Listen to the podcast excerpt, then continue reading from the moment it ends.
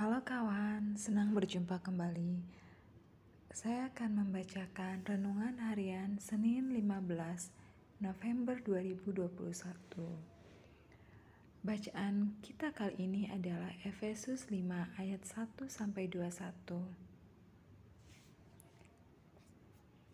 Dalam Efesus 5 ayat 14, itulah sebabnya dikatakan, Bangunlah, hai kamu yang tidur, dan bangkitlah dari antara orang mati, dan Kristus akan bercahaya atas kamu.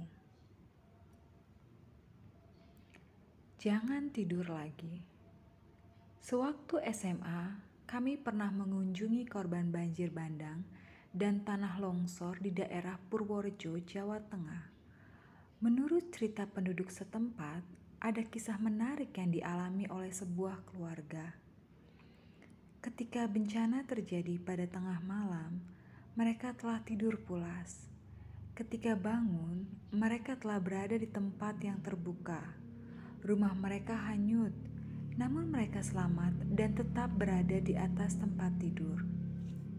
Seseorang yang tengah tertidur, terlebih lagi tidur pulas, tidak akan mengingat apa-apa lagi. Kehilangan kesadaran, tidak mendengar suara, tidak melihat segala sesuatu yang terjadi di sekitarnya, mengabaikan segala sesuatu, dan menjadi lengah, tidak terjaga. Beruntung sekali jika seseorang dapat selamat dari bencana meski dalam keadaan tidur. Sayangnya, terlena dalam kehidupan rohani hanya akan berbuahkan kebinasaan.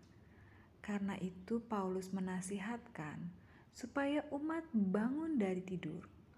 Tuhan tidak menyediakan mujizat keselamatan bagi orang yang lengah.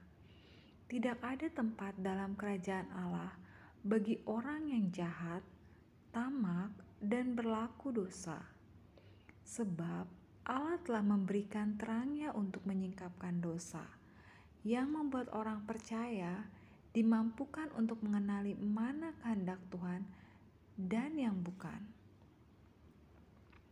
Berbekal dari iman dan firman, orang percaya semestinya berjaga-jaga supaya tidak mudah diperdaya oleh rupa-rupa hasutan yang menjerumuskan.